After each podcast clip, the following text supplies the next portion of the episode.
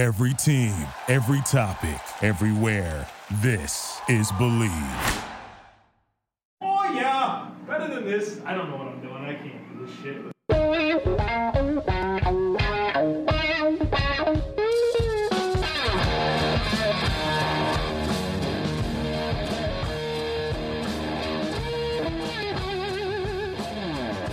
What's better than this? Guys being dudes here on the Draft Dudes podcast, presented by Locked On. It's Joe Marino and Kyle Crabbs from the Draft Network, and we are your hosts on this Monday edition of the show. The legal tampering period is underway. There's going to be a fury of moves here in the NFL landscape. Kyle, welcome to the show. Are you ready for all the new? Oh, we're cracking something open. What's going on? Oh, let's That was get a white- weird, man. Was that a white monster? Let's get weird. Uh, no, it's not a white monster. Wow, you don't drink stuff from a can. It's a root beer. It's a diet root beer. Room it's not. temperature. It's diet not. Dr. Pepper. Room It's temperature. not. It's Coke not. Zero. Coke it's Zero. not. Wow, what was was any of those good guesses? No, it's a, it's an adult beverage. You drinking a beer from a can? I'm drinking a beer from a can today, Joe. What? Yeah, I know. What? Okay. It's pumpkin. It's pumpkin. I'm just in. It's was it's in here in my fridge down in my office, and it's just sitting here and wanted something different. You know, you got to stimulate the taste buds. Variety is the spice of life, as they say, and as many free agents will find out with their new teams next year. Variety's the spice of life. You got to change it up, but you got to try something new. Pumpkin beer in March. It's the only kind of beer I'll drink. Yeah, I've never I've never seen you be a big beer drinker, so I was definitely surprised not only that you're drinking beer from a can, but that you're drinking beer at all. Here we are. Yeah. I'm full of surprises, man. Let's see if there's any surprises with our quarterback takes. It's Oh, about what time. a segue. It was nicely done. I figured you'd be proud there. But here's the deal, man. I put off watching quarterbacks forever this year. You know, now that I don't know why you do that, Coach Gruden, but okay. Well, I'll tell you what, man. When you got a guy like Josh Allen back there, a guy that can throw it a mile and a half down the field, you don't have to look as hard at the quarterbacks each year. So Can yeah, I cut no, you off? Can I cut you off real quick? Yeah, go Did you ahead. hear what Rosenhaus said Uh, no. about why Antonio didn't want to go to Buffalo? I saw an article about that, and I don't remember him saying anything about Josh Allen. So whatever you're going to say here is news to me. I- I believe I saw on social media he made some reference to needing good quarterback play wherever Oh, Antonio is going to No, go I, next. I think you've been bamboozled there. What uh, what he said He no, because he comment. I read an article about it, and he basically said we never got far enough in the discussions with Buffalo for us to uh, really discuss whether or not Antonio would want to play there. So I think you got bamboozled. I'm going to have my producer double check, but you can go ahead and set the table for what we got coming up next. Yeah. So there's uh, Kyler Murray, this Oklahoma quarterback. You guys have probably heard of him, and Dwayne Haskins, oh, Ohio State quarterback. These are kind of the consensus top two quarterbacks in the draft. And I finally got around to doing the deep dives and writing our writing my scouting reports. And so it's time for us to discuss these guys in depth here on the Draft Dudes podcast. And uh, Kyle, has your producer done the work yet here? Yeah, uh, Drew Rosenhaus, subtle jab at the Bills. Certainly, Antonio is a great receiver, one of the best of all time, but it's hard to reach your potential if you don't have an offensive coach or a quarterback that can help you execute. He said that. hmm I don't believe you. it's in quotations. Drew Rosenhaus said that. It's Drew Rosenhaus' subtle jab at the Bills with the quote. Whatever. Whatever. Everybody wants to make the Bills Triggered. punching bag. Triggered. Triggered. Joe's triggered. Stupid. It's stupid. Uh, oh, you're so stupid, Drew. No, those comments are stupid. Okay, you ready? You ready? We're moving on. Maybe find Buffalo a good quarterback so Antonio Brown can come, want to come play in Buffalo. I don't know. It's fine. I'm good. With, the Antonio Brown era of Bills football was not great. Kyle was not. It was not a great time for me. Lost Buffalo a lot of sleep. Uh, Buffalo Bill great Antonio Brown now with the Raiders. Sad, sad times, but the show must go on, and we're going to talk about Dwayne and Kyler Murray. So it's it's going to be okay. You like one of these guys better than the other? Uh, they both have the same kind of valuation for me, but Kyler's going to be a higher rated player for me than Dwayne Yeah, I think uh, for me it's Kyler by a lot, by a ton. by a lot, by a Yeah. ton. Yeah, you let's talk about Dwayne Haskins first. You want to do that? I'm good with that. Sure. You want to set the table or you want me to do it? Um, yeah, I could set the table with Dwayne. All right. I have a second round value on uh, Dwayne Haskins, and to give a little bit of explanation for those of you who may be new to the show or uh, unfamiliar with the difference between value and grade and where a guy actually gets picked, is if I had a draft board, I probably would not give consideration to Dwayne Haskins until the second round of the draft. It's a second round value. So if you're picking Dwayne in the second round, you're getting an appropriate turn for your pick, return for your pick.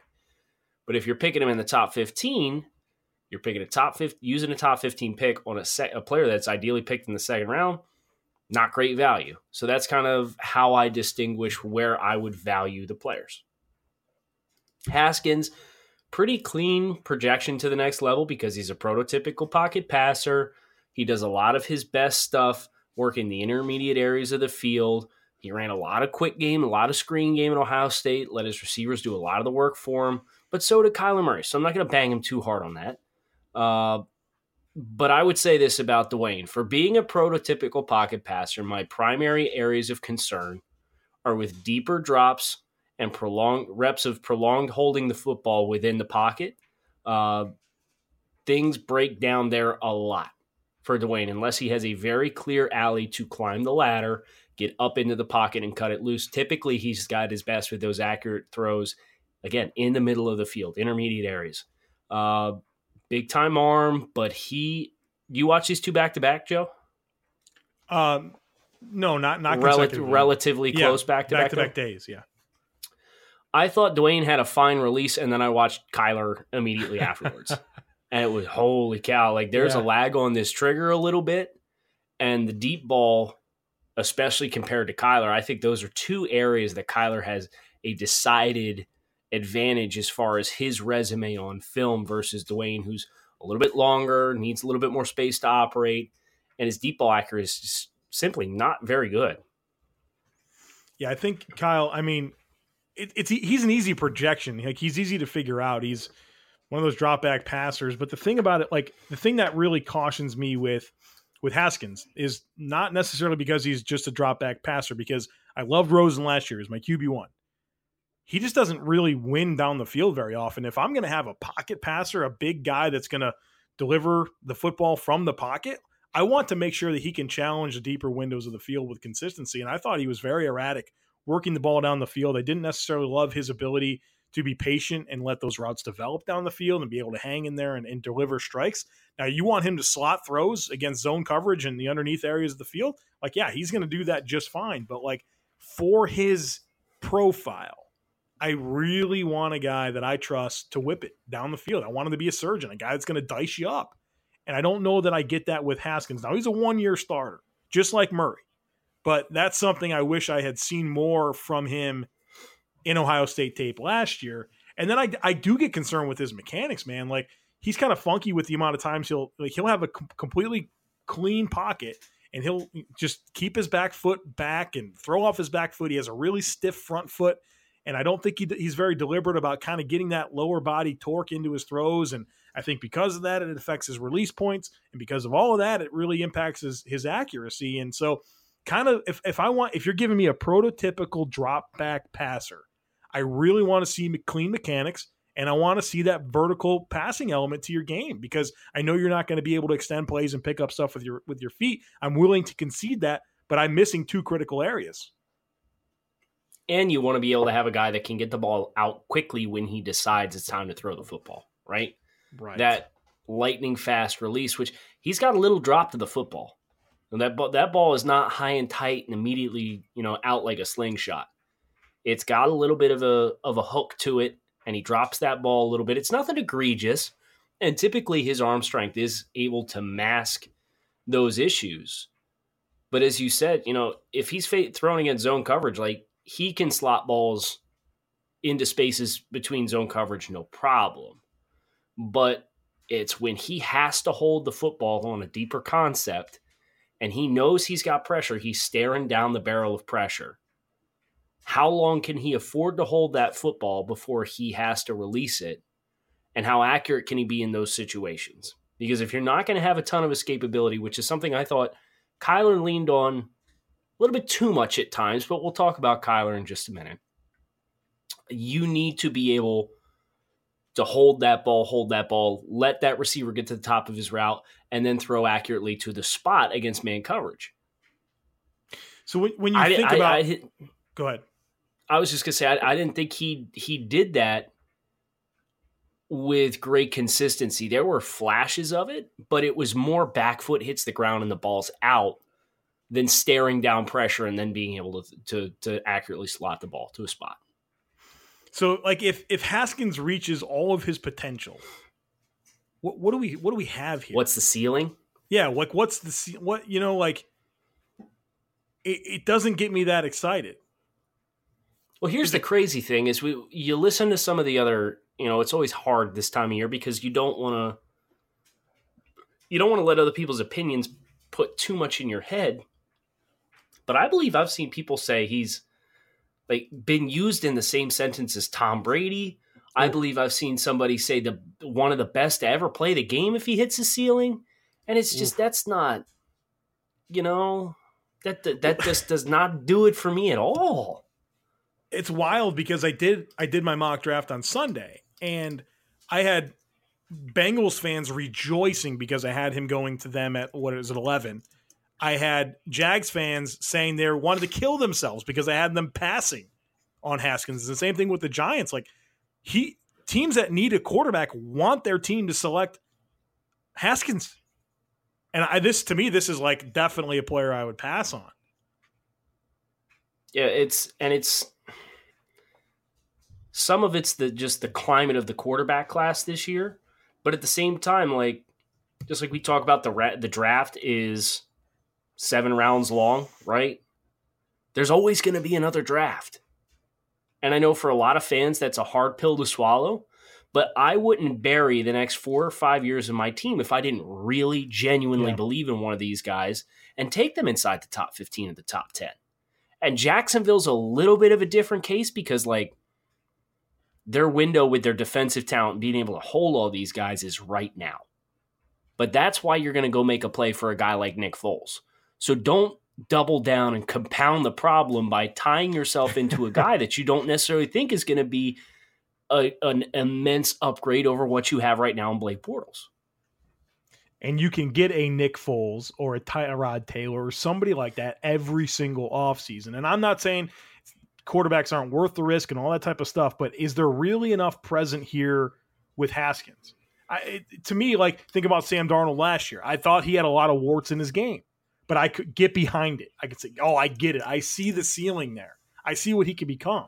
With Haskins, I'm like, "What's the ceiling? How exciting is that ceiling? Is he ever going to be a, a top half of the of the league quarterback? I don't know. I don't know if that's ever going to happen for him. I think he's going to have some limitations to the offense, and I, I to me, that's not the guy that I'm going to hitch my wagon to. Yeah, he doesn't strike me as a player that's really going to elevate the play of the entire team around him. Right? He almost seemed like he was more of a beneficiary of the Yes. speed around him at Ohio State than the other way around. and that's why I can get behind him with the Giants because if they get the offensive line right, weapons on top of weapons, right? Right. Like you, to me, you have to make sure the infrastructure is right to put in Haskins, right? I think that's a very that that kind of sums it up, and that kind of speaks to what I meant by limitations. You need to have playmakers. You need to have an offensive line around him to really get the most out of what he can offer. But there is this other quarterback, Kyler hold on. Murray. Hold on. Hold Yeah, on, go ahead. Go ahead. My producer pulled up one of these quotes. All I'm not going to say who it's from, but I'm just going to read you a quote and I want your reaction. Okay. I think Dwayne Haskins is special.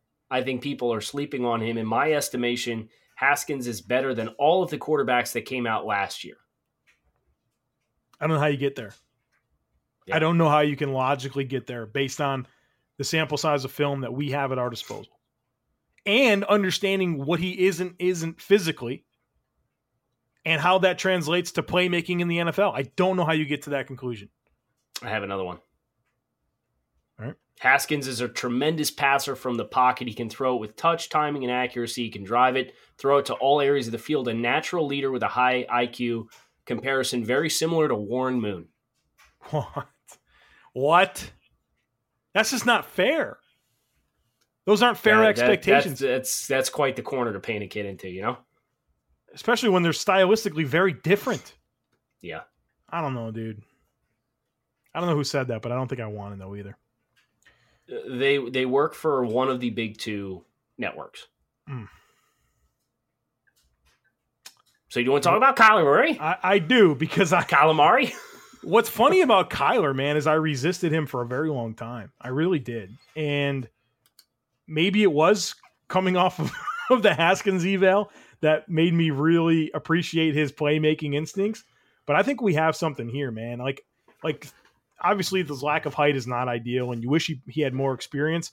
But I think he has a natural feel for like making plays and having instincts in, in the offense. And uh, I, I mean, obviously, he's got arm talent. That's that's not hard to identify. This guy can whip it. I mean, he can literally. I mean, he his game requires him to throw the football off platform and with weird arm slots, and he can do that, throw it accurately, and put a lot of zip on the ball. And I think that creative element to his game, that improv ability, is just going to be part of what he does. Uh, he can drive it anywhere on the field. I think he's got good moments of general accuracy, and there's times where you're like, wow, he really put that in a tough spot. And uh, you know, I, I really like a lot about him. Now, my my caution for him him really comes from kind of the more nuanced portions of playing quarterback, working progressions, throwing with anticipation, understanding, uh, doing doing things to help guys get open with your eyes and holding coverage, and just being a more nuanced guy. But he's a one year starter, and I get excited about his potential growth in those areas. Committed fully to football with an NFL coaching staff with the scheme that's being built to his strengths. I think he can, has a ceiling to really grow and develop there. And I do my my biggest concern probably with Kyler is that he had the best offensive line in college football potentially going up against soft Big 12 defenses. And now he he found some success later in the game against Alabama, but that he, he got off to a rough start. Right. Yeah, I You mean know, the it's a- first 20 minutes of that football game were brutal for Kyler. Right. It really was, but he kind of put it together there towards the end, and and he's going to be challenged differently in the NFL. There's the, a lot of the things that he did that made him so dynamic in college will will be have to be different for them to win to for them to work in the NFL. But I think that there is something far more exciting here than anything you're going to get from Haskins. Right, and that's that's the appeal is the intrigue, right? You know, these are both first year starters, but I feel like there's an intrinsic sense of composure to Kyler's game. You know, the quar- quarterback's one of those finicky positions, and trust me, having watched Ryan Tannehill for seven years, I know all about a guy that gets deer in the headlights in the pocket, kind of fades into pressure, gets really uncomfortable. Kyler never looks uncomfortable under pressure. You know, he's he's always trying to make something happen. He never panics. He might make a boneheaded throw because he doesn't Mhm. see a guy, but it's never frantic. It never feels like he's lost the wheel, if you will.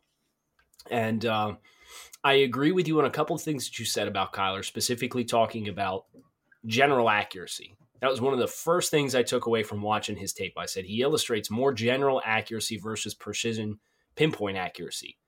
But with that said, the natural arm talent that he has with his baseball background allows him to A, generate a lot of velocity on the move and in short spaces, and B, flash together some phenomenal placements of the football. I thought he threw with confidence to two areas of the field. Most interested if you if you came away with the same impressions, Joe, vertically between the numbers and outbreaking patterns to the sideline were areas where he he read those with confidence from the pre-snap to the post-snap and being able to see those throws. Uh, I thought he missed a lot of intermediate routes in the middle of the field. Some of that comes back to the fact that you're 5'10 and your offensive line is 6'5, 6'6. Being able to see those shorter area throws over that offensive line in the middle of the field is going to be a limitation for him. It's inevitable. So how do you how do you vet that? How do you account for that? You know, I like him in an offense that's going to get him on the move a lot of rolling pockets, utilize his athleticism, really try and draw in some RPO type concepts where you're simplifying as far as the middle of the field. You're trying to isolate that single linebacker that you can identify. The more of those types of throws that you can create, and the more you're able to use his legs as a weapon, not necessarily to run the ball, but to keep the platform from being static and allowing pass rushers to box you in. I think are two areas that you can weaponize Kyler Murray very easily, but you have to be willing to do those sorts of things instead of just calling your offense and having him be a drop back passer. I totally agree. One thing that I thought was funky about watching him, particularly against like Kansas and Baylor or West Virginia, those teams, is how little those defenses did to try to just contain him. Well, it, not just contain, but affect his ability to see down the middle of the field. Like a lot of times they're just sinking these backers. They're just sinking. They just sink and sink and sink. And all you're doing is is creating throwing lanes. Natural throwing him. lanes. Yeah. I, yep. I'm going to dress that up. I would dress up the middle of the field in a big way against him to really try to force his eyes to have just a lot going on. And, and I, I just, I mean, they're just sinking. I'm like, what is going on? You're, you're parting the Red Sea for this guy to hit this tight end down the seam. So well, there's the um, challenge, right? Because you don't yes. know what you're going to get from him when he's put in those conditions. Because the vast majority right. of his tape, he wasn't asked to do that. Right. But when you think about the athletic profile and the arm talent and all of that, I feel like there's certainly ways you can be creative to take advantage of what he has. And and if you hey, if you're going to do that, I'm just going to I'm going to work outside the numbers all day long. And I know I got a quarterback that can make those throws. So I mean, it, it goes both ways, right? You can try to take certain things away from me, but I got a guy that you know we're going to force you to do other things. And so you know, it's being able to process that information and know where to go with the football. And I mean, I don't think you can draft Kyler Murray and say he's our the guy from day one next year. I think that's a recipe for a big disaster. But I think that he can be a really difficult quarterback to de- to defend at the next level. Right. It's just it's going to come down to putting him in a position to be successful and not just assuming because there's there's a lot of what how do I want to put it? There there's a lot that still needs to take place for him. Yes. He's he's so exciting because of what he can be, not because of what he is. And it's frustrating because you, you for every splash throw, like the deep touchdown, the the 45 yard or 50 yard touchdown, whatever it was against Alabama, or the fade to beat Texas in the Big 12 or to ice up the, the Big 12 championship game. There's a simple throw against Army where he has to slide three feet to his right and then hit a guy who's wide open eight yards down the field and he throws it three yards behind him. So it's there's that overall lack of consistency that has me really apprehensive to covet him very high because I think we talk, we have talked Joe on this show before about how our personal draft assessments from the outside looking in, these are risk assessments more than anything else. There is a ton of incurred risk with Kyler Murray based on the general lack of inexperience, some of the ball placement and accuracy inconsistencies, and then the fact that you have to get creative with him. How many offenses do can Kyler Murray go to in the NFL where you're going to feel good about where he's at? and what he's doing. Can you count him on more than one hand? No, but that's I think you have to accept and understand these things if you're going to make that decision to bring him in. Sure, and I understand why a team will make that decision. But from our perspective on the outside before the draft, I don't know how you're pounding on the table for Kyler Murray. Unless you absolutely need a quarterback. Why for Miami? If Miami were able to sit there and draft them, They'd ha- I, I I before that I really would. I'd get why they would do it, and I wouldn't criticize them for it. But you damn well damn well better put everything in place to make sure you cater to his skills. So many NFL coaches try and put it the other way around and get a guy like I thought the Ravens did a really nice job with that with Lamar Jackson. last year, right? And I never in a million years would have guessed that the Ravens coaching staff would have been creative enough to do that. It was Greg Roman and Marty Mornhinweg. Those are the guys, man. They did it with Cap. Uh, Roman did it with Tyrod. You know, he he's there's only one Greg Roman, and he ain't leaving Baltimore. You know, so Right. like, Right. you are going to have to find guys that are willing to do that. And But what's the expense and how long is a coach going to be able to going to be willing to do that? well, this is what's confusing about the Arizona thing. Right. Exactly right. So, because I guarantee the Baltimore Ravens aren't going to play that that kind of style in 2 years. They're probably not going to play it next year. No, there has to be an, an evolve involvement with it. It has to. It has to evolve.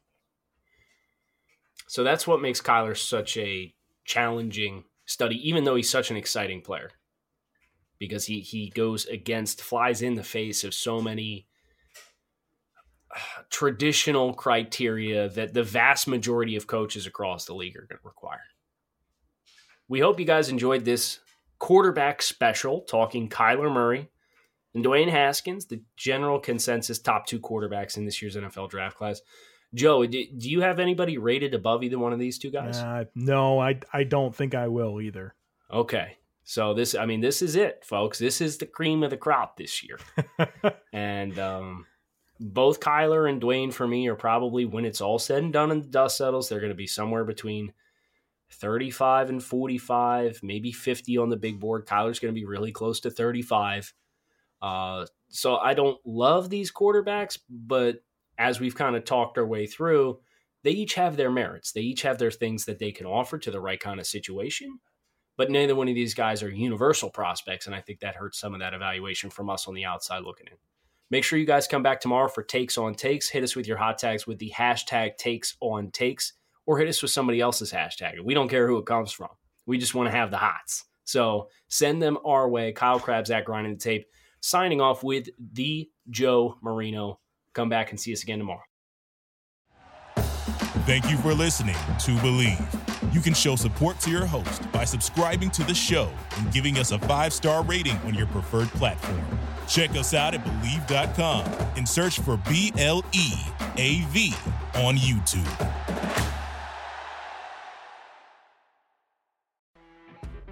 You know, when you're listening to a true crime story that has an unbelievable plot twist that makes you stop in your tracks? That's what our podcast, People Are the Worst, brings you with each episode. I'm Rachel.